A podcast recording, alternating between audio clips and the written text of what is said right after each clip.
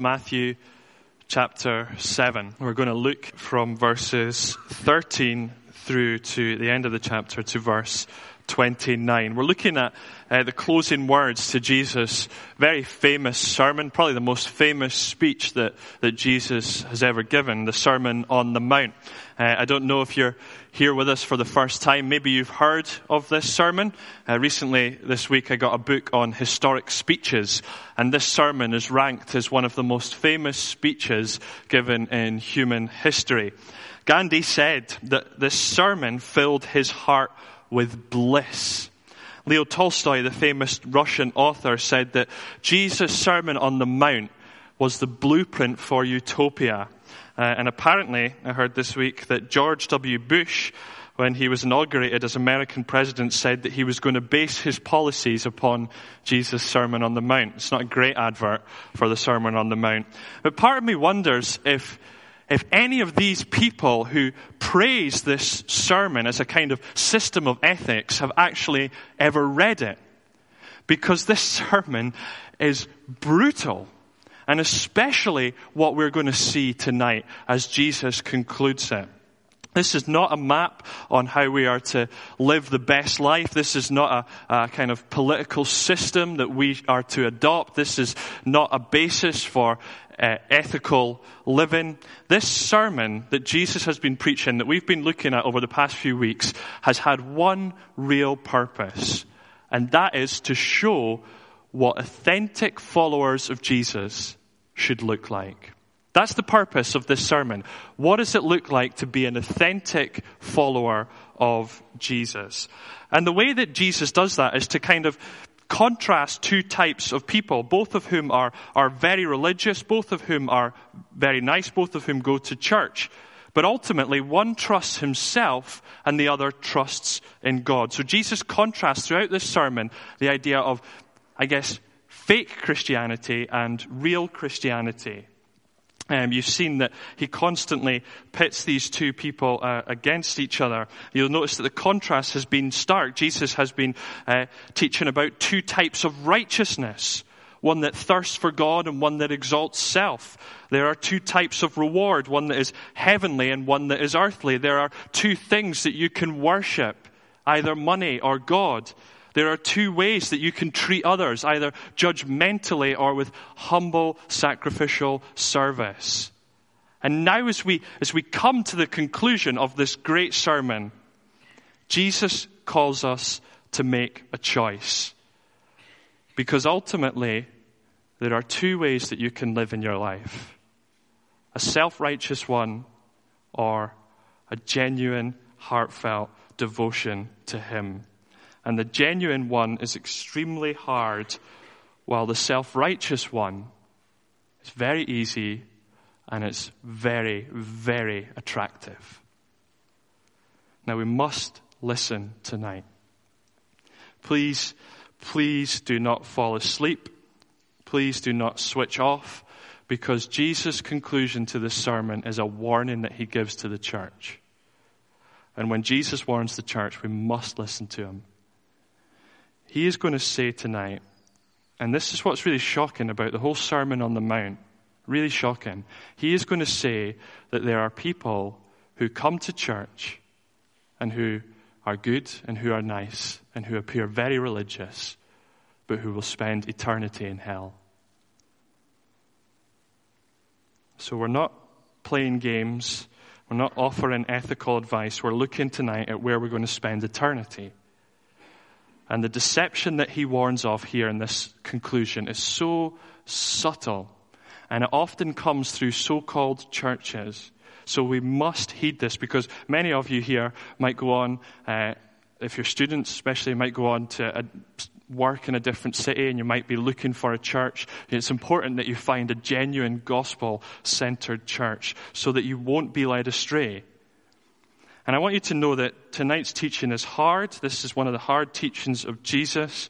Uh, and part of me doesn't want to teach it because I don't like talking about hell and judgment.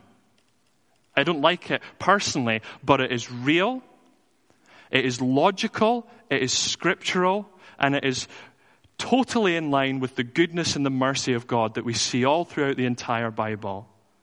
And there are people who will go there. And Jesus' warning at the end of this sermon is given so that people will not go there because he knows it's real.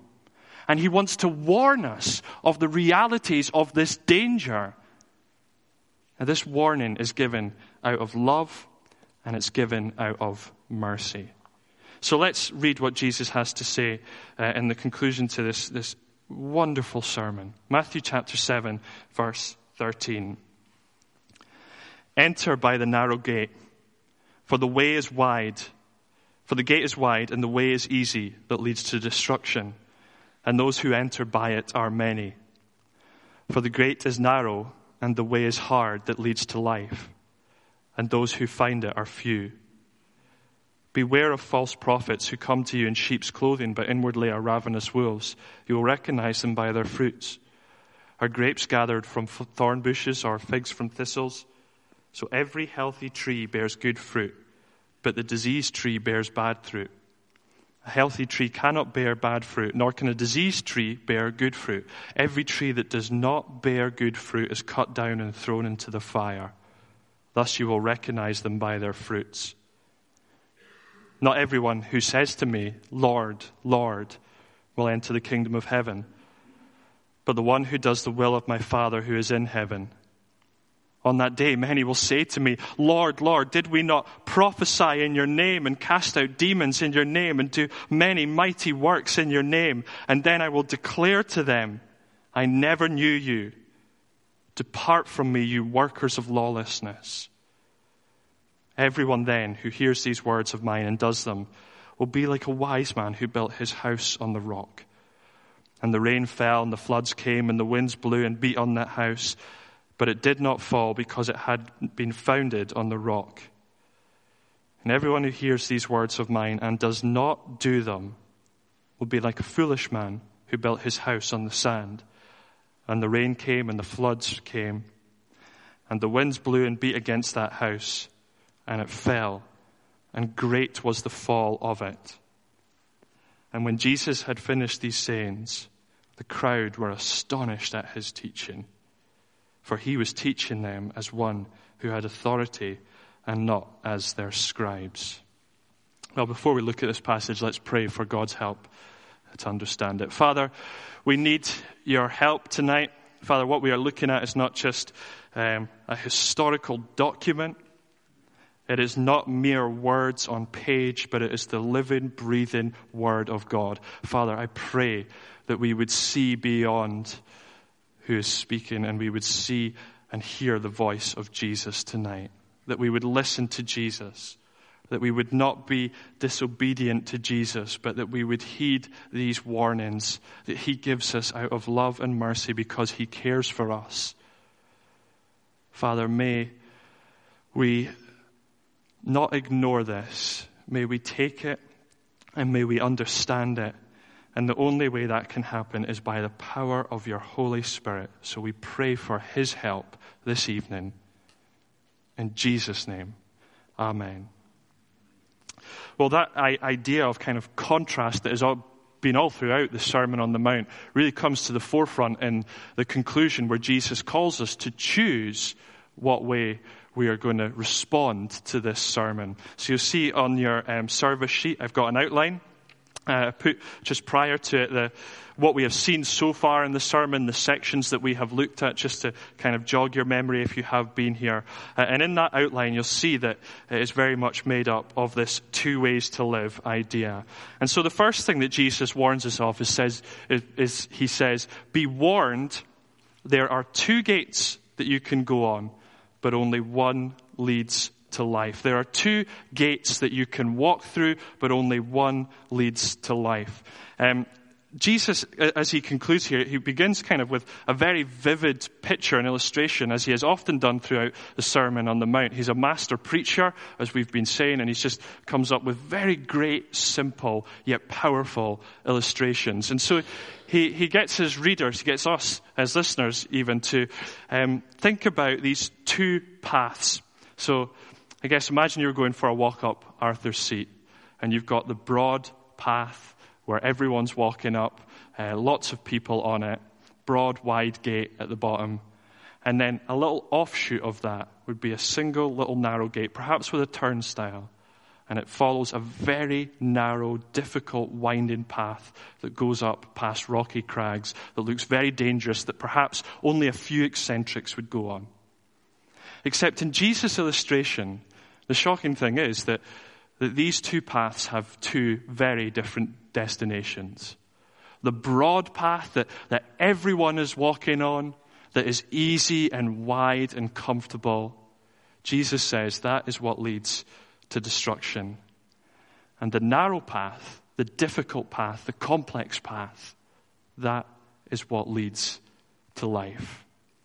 So he's saying as he concludes this sermon, look, there's two responses to this. There's the easy way or there's the hard way, but they both lead to very different places. One is going to lead you to destruction. It's another word for talking about hell uh, and the eternal punishment of God.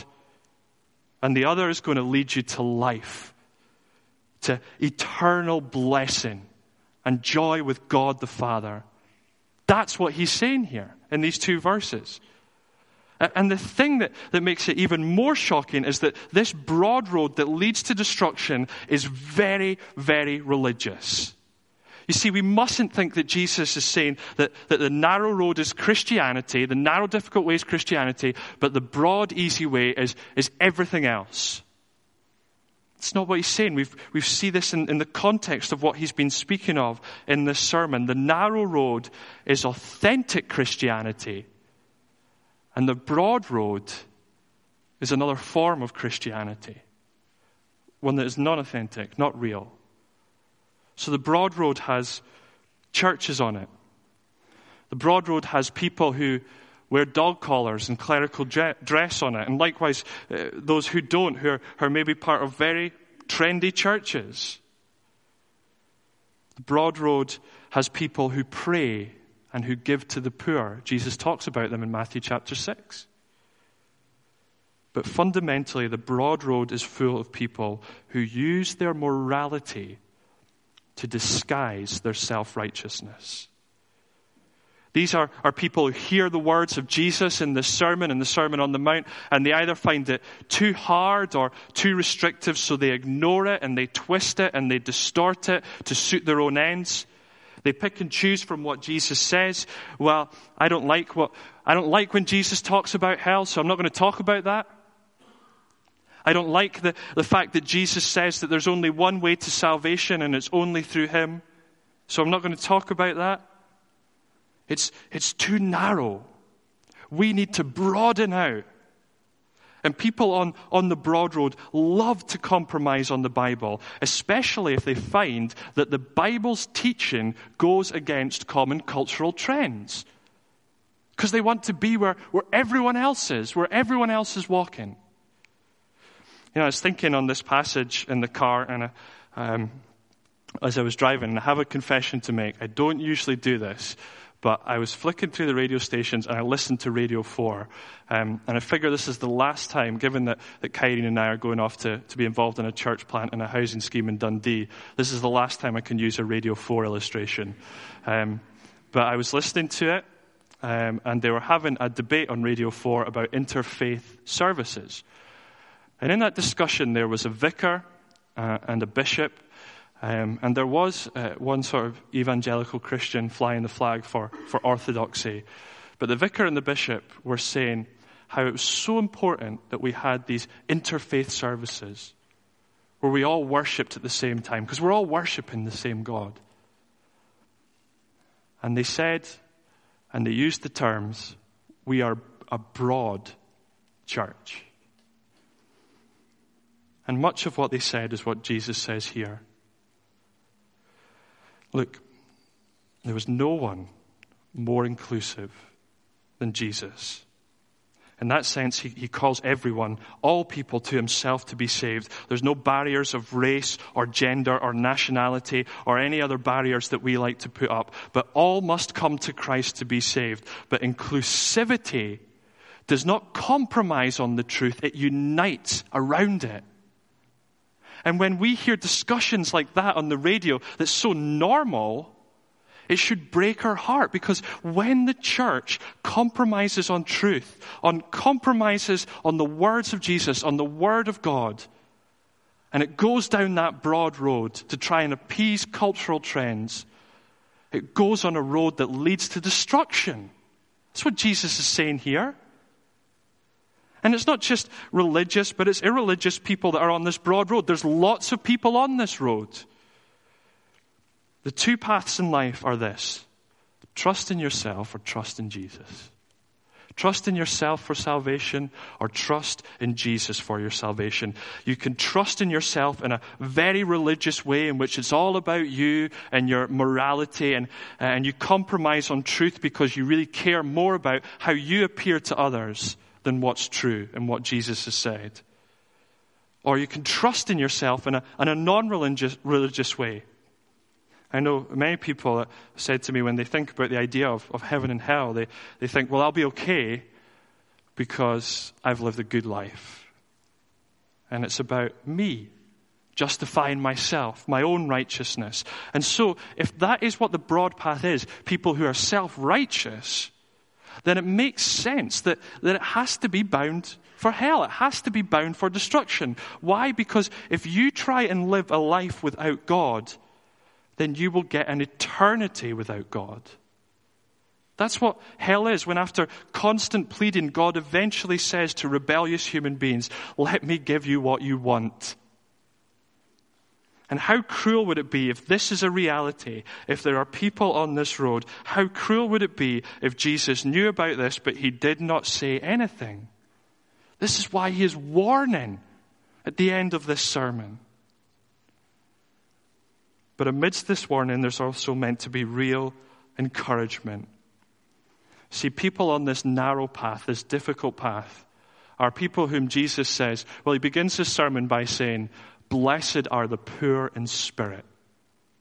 That's the people on the narrow path. People who are poor in spirit, who recognize they are spiritually bankrupt, who come to Jesus knowing that they can't trust in themselves, but they must lean wholly on Him and His righteousness.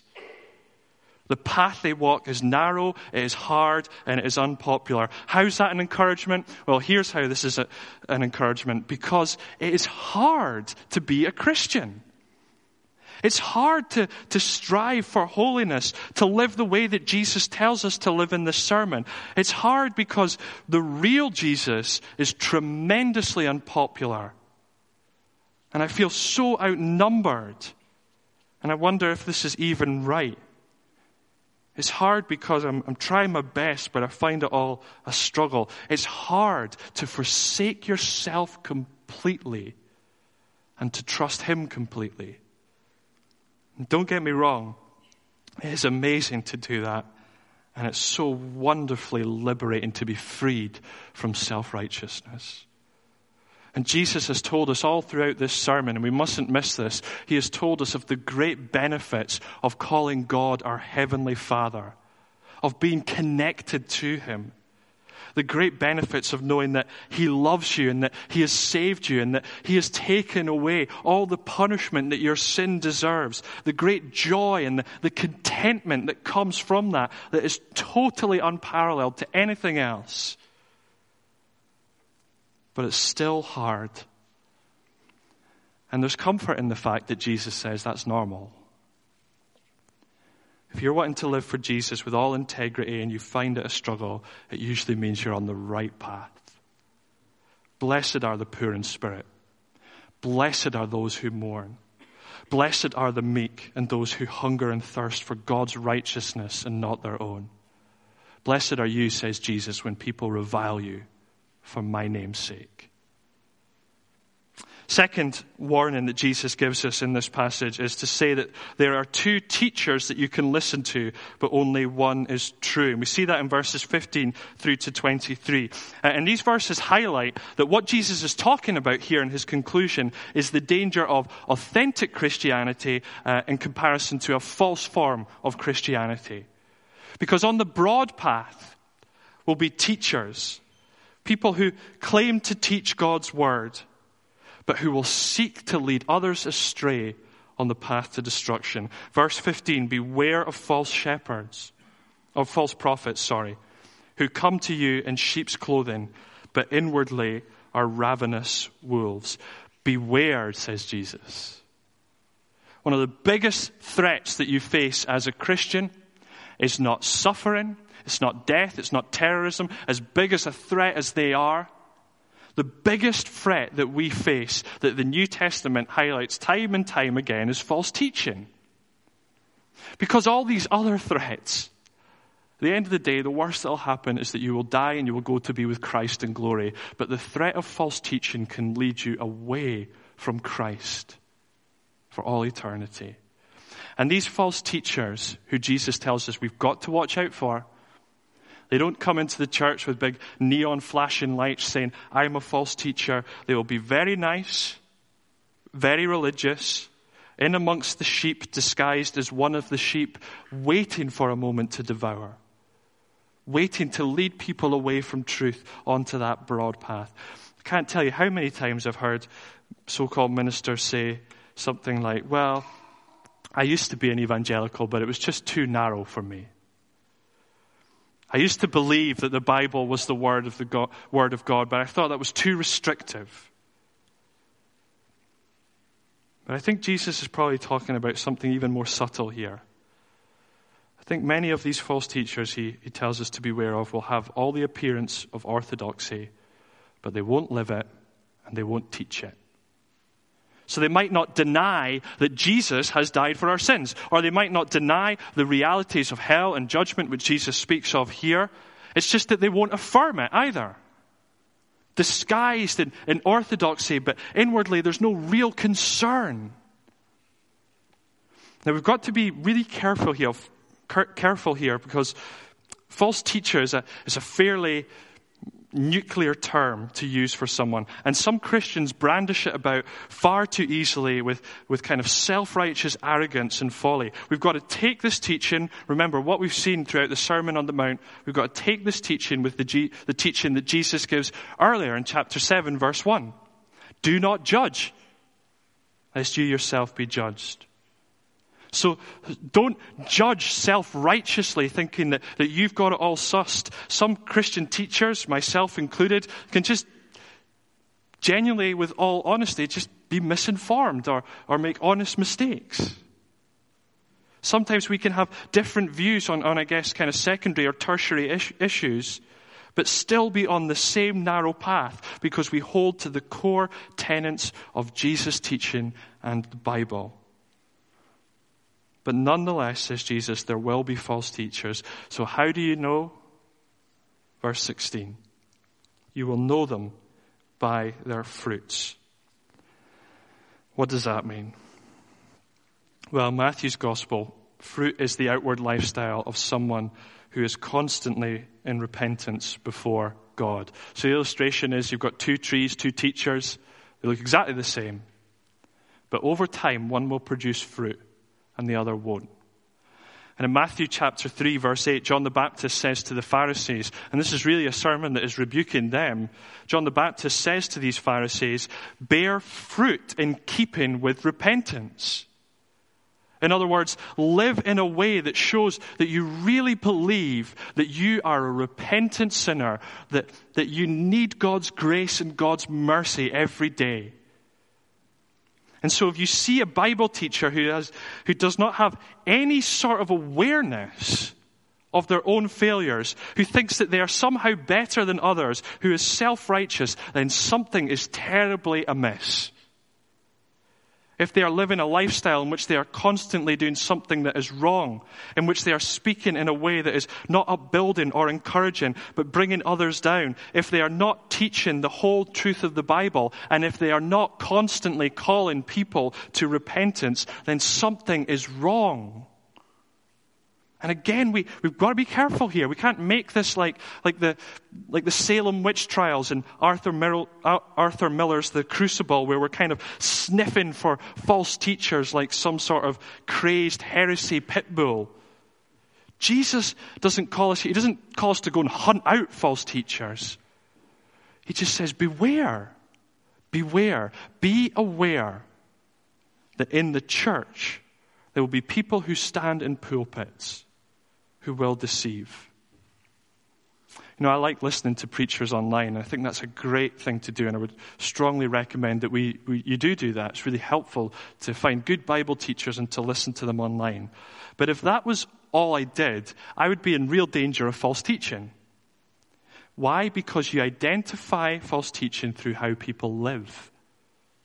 I can't tell when I'm listening to someone online if their lifestyle is in keeping with a lifestyle of repentance. And you here at Chalmers should, hopefully, I pray, see that in us, your teachers. Look at verse 21 to 23. They are some of the most terrifying and sober verses in the entire Bible. Jesus tells us that there will be teachers, and I don't think he's just talking of teachers here. I think he's talking of people who are in the church who will be sent to an eternity without him. They seem very pious. They call Lord, Lord. They seem very impressive. Didn't, did we not prophesy in your name and cast out demons and do mighty works? They have all the right chat. But at the end of the day, it's just empty words for empty hearts. And Jesus says that dreadful phrase, Depart from me, I never knew you. You remember Jesus' choice here at the end of the sermon is between trusting in yourself and trusting in Him. That's ultimately the choice you're left with in Christianity. Are you going to really trust Jesus or are you going to trust yourself? And you can see that these people don't trust Jesus because look at what they say. In the Greek, it's, it's maybe more explicit. They say, Did not we prophesy? Did not we cast out demons? Did not we do mighty works? In other words, Jesus, look at all the things that I have done for you. Look at me and my work. You know, when a genuine follower of Jesus stands before his throne on the day of judgment, they dare not appeal to their religious deeds. They dare not. We stand before the throne, and our only appeal is the mercy and the grace of Jesus himself. That's the only way we can really be with God. God does not want mindless devotion that is simply there really to feed pride and self righteousness. He wants a relationship. That's what Jesus is saying here. Genuine, humble repentance and love for Him. He wants us to know Him and to be known by Him. That leads on to the final point. There are two foundations you can build upon, but only one will stand. Let me just ask you the, a question off of the back of, of verse 21 to 23. Does that worry you? Because it, it, worries me that there will be people who, who claim to have done these great things for Jesus who will be judged by him on the day of judgment. Does that worry you? It terrifies me. And we must examine our own hearts in light of this. But know this Jesus doesn't speak these words to challenge our assurance that we will be saved. It terrifies me that there are people like that. But he is not wanting to, to shake our assurance that somehow we have got to constantly be assessing whether or not we will be saved. There is no condemnation for those who've genuinely followed Jesus Christ. That is a rock solid truth. No matter how much I muck up or how much I fall, not condemned is the verdict that will always be pronounced on me. Jesus has died on the cross. He has taken already the punishment for all my sin, past, present, and future, and that is done. But the way that we get the kind of assurance that we need to know that that is true is to constantly be making sure that we are not looking to ourselves and our own religious deeds, but to always be looking to Him. And that's what He's getting us to do. You see, these verses call us all the more to forsake ourselves and our self righteousness and to put all our hope and all our trust upon Jesus. It can't be me. This calls us to say with the hymn writer, Nothing in my hands I bring, simply to thy cross I cling. I will not say, Look at me, look at what I've done. I cling to Jesus alone. That is the, the heart cry of authentic Christianity. And you can tell that's you if you listen to the words of Jesus and you really strive to live by it. Not perfectly, because remember, Jesus calls us, be perfect. That's the standard. So we're not going to achieve that in this life. But we strive for that. We really try and live the way that Jesus wants us to live. Not out of fear, but out of love. Not because we, we need to be accepted, but because we already are accepted. And that's Jesus' illustration in, in verse 24 to 27. There are two different house, two houses on two different foundations. The house on the strong foundation, that's the people who listen. And notice verse 24, very important, who listen and who do what Jesus says. These are, are genuine followers of Jesus, and they listen to this sermon, the Sermon on the Mount, and they don't ignore it, but they seek to live it. Not on their own strength. Remember earlier, Jesus says we can't do it on our own. We've got to always be asking and seeking and knocking. We've got to ask God's help. Asking constantly that, that God would help us to, to live in obedience to His word. They don't live in order to be accepted by God, but because they already are accepted. They live as if God really was their Father. They love Jesus. They love His Word. They build their whole life upon the foundation of His Word. It is the foundation, it is the baseline, it is the motivation for everything. But the foolish person who builds his house upon the sand, that is someone who hears the words. Did you see that? Jesus says that person hears this word, listens to Bible teaching, reads the Bible, but does not do them. They listen, but Jesus really isn't the driving force in their lives. Their foundation is the approval of others, their own self righteousness, or their own desires and comforts. Jesus is there, yeah. But he's just peripheral. He's, he's maybe like a window in the house. He's not the foundation. And the storm that Jesus speaks of in this parable is not the troubles of life. The storm is, is a reference coming from the Old Testament to describe Judgment Day. Those who have their foundation on Jesus' word will stand. But look at the very last words of this magnificent sermon of Jesus. Those who have heard but have done nothing, great will be their fall. Look, Jesus warns because he loves us. he warns because he really, really loves us. And he wants us to listen. And he didn't just give us advice, he's here to help us, to perfect us, to make us like him.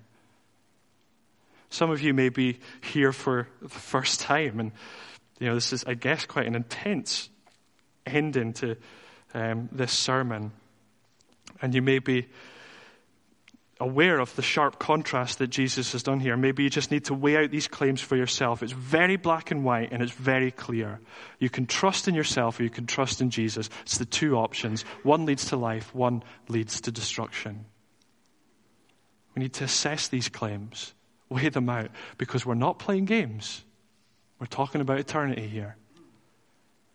And some of you may have been coming to this church for a long time and you've heard the Bible preached, but you have made no commitment to Jesus. You're going to have to stand before Jesus on the day of judgment, and you will not be able to say on that day, Lord, I didn't know. It's really hard to follow Jesus. The narrow path is really hard.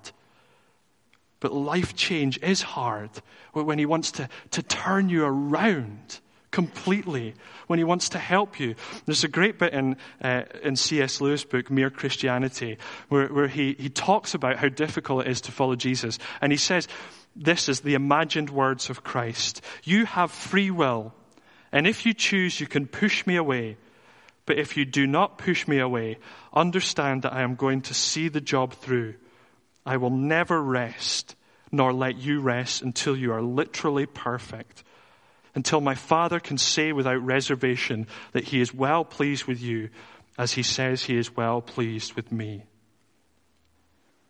And tonight, Jesus is crying out to you not to go down that broad road, but to come to him and to forsake all your pride and to give your sin to him. Let him bear the punishment of your sin and know the joy of what it means to call God my Father. That's what he is offering at the end of this sermon. And for those of us who, who do call God our Father, we, we have to heed these warnings of Jesus because he, he speaks as one who's trying to help us and to give us assurance. Jesus warns because he loves and wants us to trust him completely. He wants us to have a firm foundation. His words are, are like a sharp prod that, that drive us into taking action, into listening, into doing. And what have we done off the back of the Sermon on the Mount? We can't just take this and file it away as moderately important for another day. Let's do it. Let's listen and do it. We mustn't do nothing about it.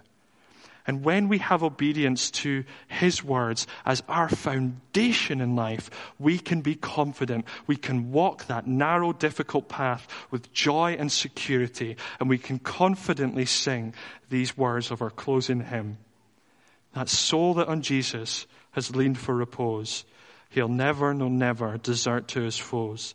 That soul, though all hell should endeavor to shake, he'll never, no, never, no, never forsake.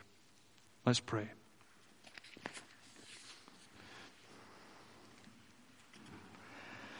When Jesus finished these sayings, the crowd were astonished at his teaching, for he was teaching as one who had authority and not as their scribes. Jesus, you teach as one who has immense authority because you are the King of kings and the Lord of lords, the eternal Son of God, the one who knows the beginning and the end. Help us to listen, to heed these warnings. Lord Jesus, I pray that our church here at Chalmers and every individual in it would build their foundation upon obedience to the Word of God. Jesus, may we be genuine and real and honest. May we show integrity. May we not serve ourselves, but serve you. May we beware of people who want to lead us away from the truth. And may we walk the narrow path that is difficult and that is hard, but that leads ultimately to the eternal joy and peace and security that we can have with God our Father, that you, Lord Jesus, purchased for us. Thank you, Jesus, that we don't need to do anything to be saved apart from trust in you and follow you. But may that be real and genuine. Father, make us genuine followers of this, this great King. And may we never cease to proclaim the salvation which he so freely offers to the entire world. In his name, amen.